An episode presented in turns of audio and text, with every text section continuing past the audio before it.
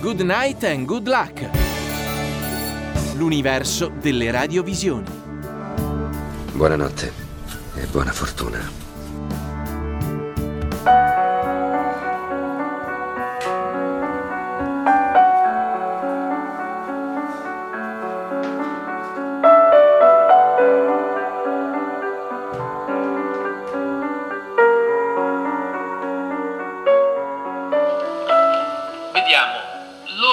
Organizzato un campo per eliminare persone.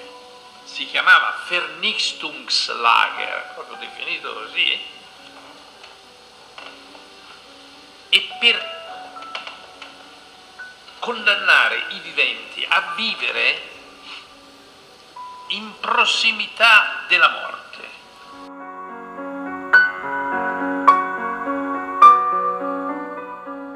Sapevamo tutti di dover morire, questo è il punto. Mentre alla guerra in qualche maniera uno può difendersi con un'arma, noi sapevamo che dovevamo morire, che noi eravamo candidati alla morte e questo aveva un'influenza estrema nel nostro comportamento.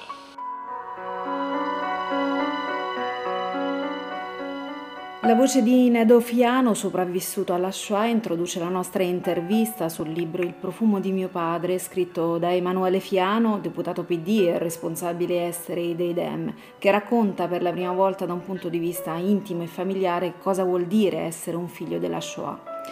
Nel giorno della memoria Fiano le scrive che ricordare non basta per debellare la violenza. Quale deve essere allora lo scatto da compiere per trasformare la memoria intima in coscienza collettiva.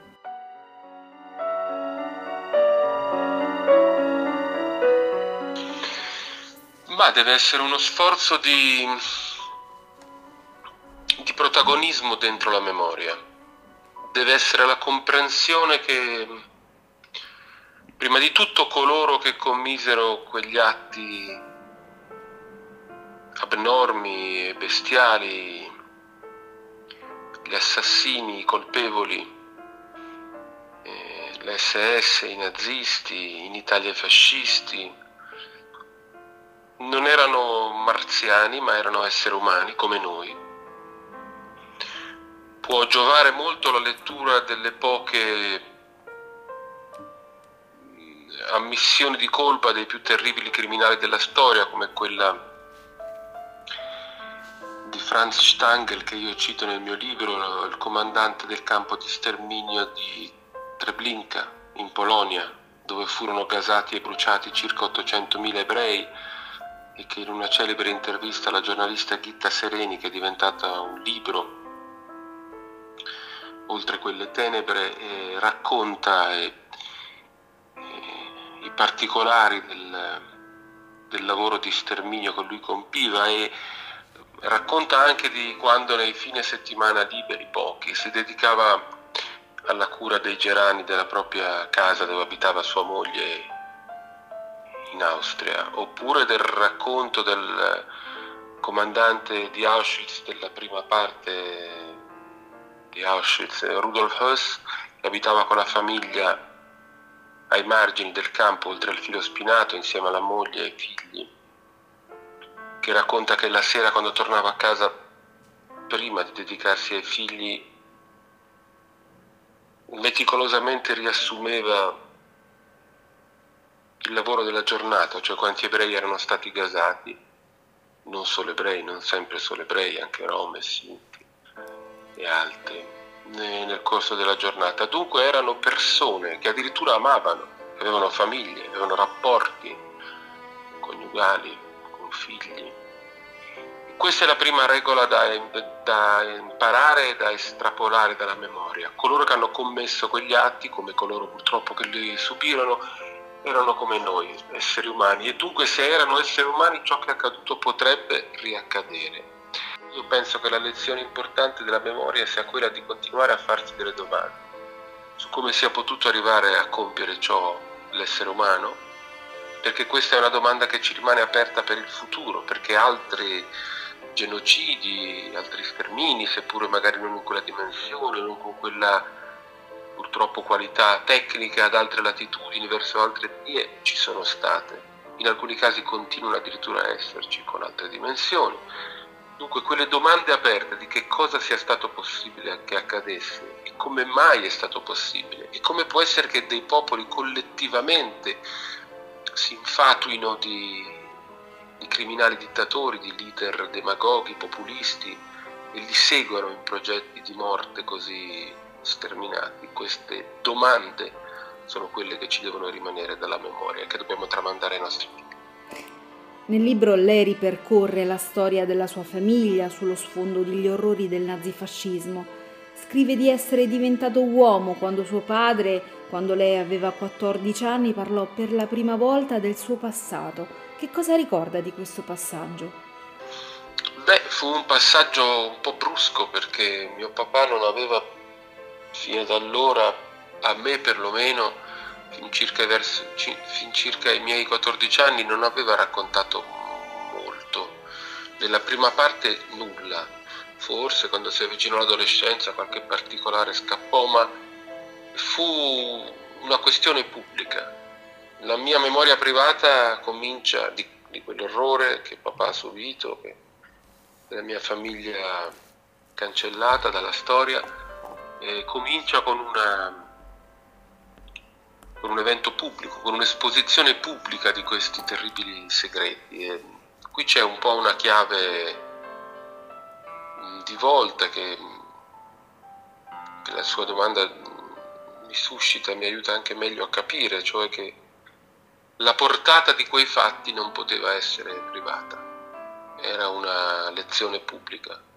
una lezione pubblica di storia, di etica e quindi anche il figlio del sopravvissuto di Auschwitz è venuto a conoscenza, ha iniziato a conoscere quelle cose in un incontro pubblico. Papà disse che si era portato seco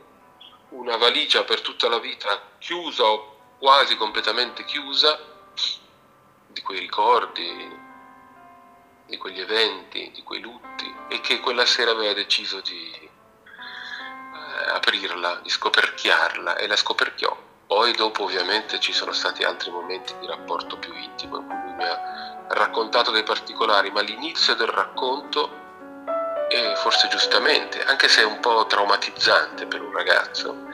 l'inizio del racconto di quel passato della mia famiglia è un racconto pubblico.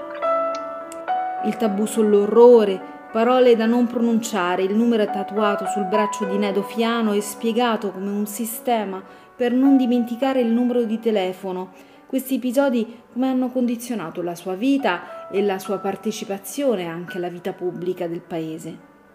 Quegli episodi in cui papà mi nascondeva con singolare dolcezza i segni sul corpo che, che erano invece i segni delle,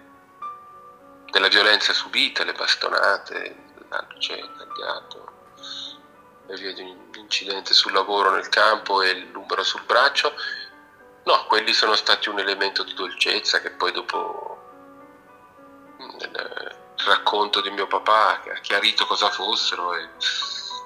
e nella mia vita, beh, forse riprendendo le fila di quello che ci dicevamo prima, cioè il, papà ha sempre inteso la lezione che proveniva dalla memoria come un fatto pubblico e, e quindi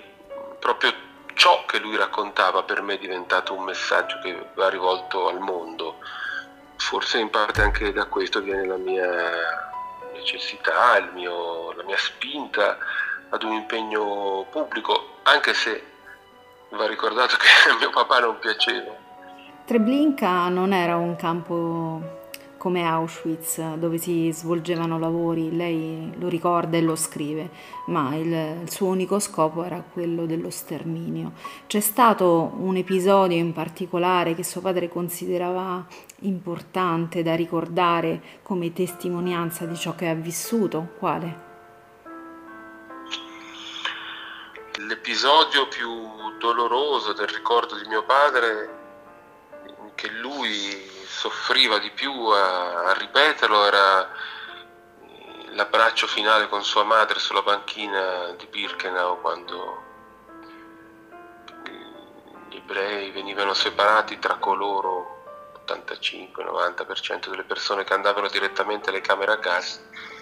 e coloro come mio padre e mio nonno che temporaneamente venivano indirizzati a quei lavori che servivano dentro il campo.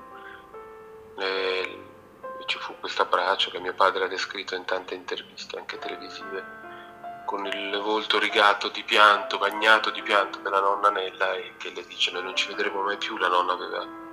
capito. E quello era il punto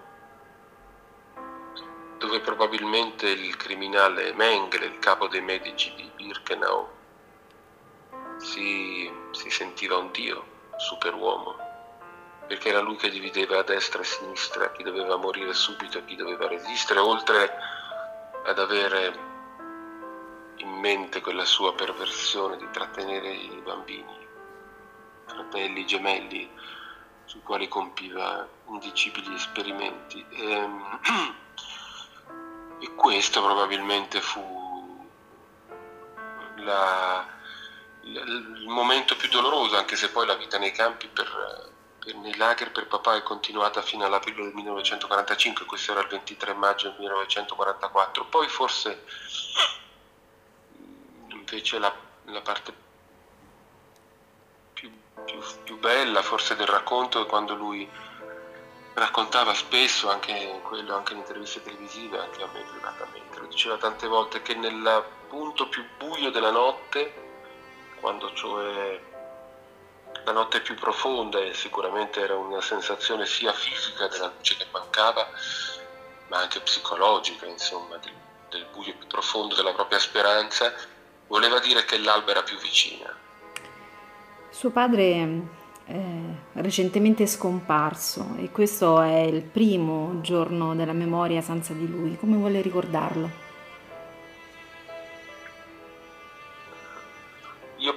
Padre non mi abbia raccontato tutto, non le cose più abiette che ha visto, per eh, suscitare in me eh, continue domande su come sia potuto accadere e, e dunque domandarci su come potrebbe riaccadere e anche nel sondare l'incomprensibile che per esempio succede a leggere queste memorie di comandanti del campo di Treblinka e lo voglio ricordare considerando la sua lezione una lezione di grande amore verso l'umanità e questo mi ha, mi ha trasmesso. Mi capita anche a volte, devo dire, nei momenti difficili della vita politica, così distante da, quella, da quell'abisso, e, però mi capita di, di, che questo mi dia forza per dire, ma sì, insomma, in fondo alcune delle cose che osserviamo passeranno. Ci sono state cose molto più devastanti per l'essere umano e a quei fondamentali, a quei valori fondamentali che ci pervengono da quella storia bisognerebbe tornare anche nei momenti più difficili. E io penso peraltro che lo vedo anche per le reazioni che hanno le cose che scrivo, che ho scritto. Penso che un messaggio di amore verso l'umanità e di centralità dell'essere umano e di battaglia continua per la libertà abbiano un grandissimo trasporto verso le persone, al di là ovviamente delle cose che siamo chiamati a fare per la forma istituzionale della politica, ci sono molte cose dire che sono tecniche, che sono noiose, ma c'è la necessità di sapere narrare che abbiamo conosciuto e saputo quale sia il livello più basso eh, a cui può arrivare l'essere umano quando muore la politica, muore la libertà, quando muore la democrazia. E dunque questa è la forza straordinaria che mi ha trasmesso mio padre, che fino all'ultimo è sempre stato un uomo vigoroso e non si è mai fatto abbattere. Forse questo amava, della, non amava della politica, cioè non amava la lotta, la polemica fine a se stessa, amava i valori, i principi della democrazia, del sistema repubblicano, della libertà che ha sempre cercato di trasmettere, questa lezione di profondità, quella che mi manca in questo giorno della memoria senza di lui, ma ho mantenuto dentro di me, come dico nel libro, il suo profumo per me indimenticabile, ma che soprattutto è sempre stato per me un grande profumo di libertà.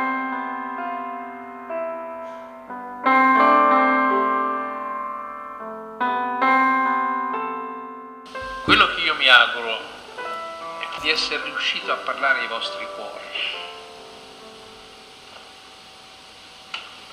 e non soltanto alle vostre intelligenze.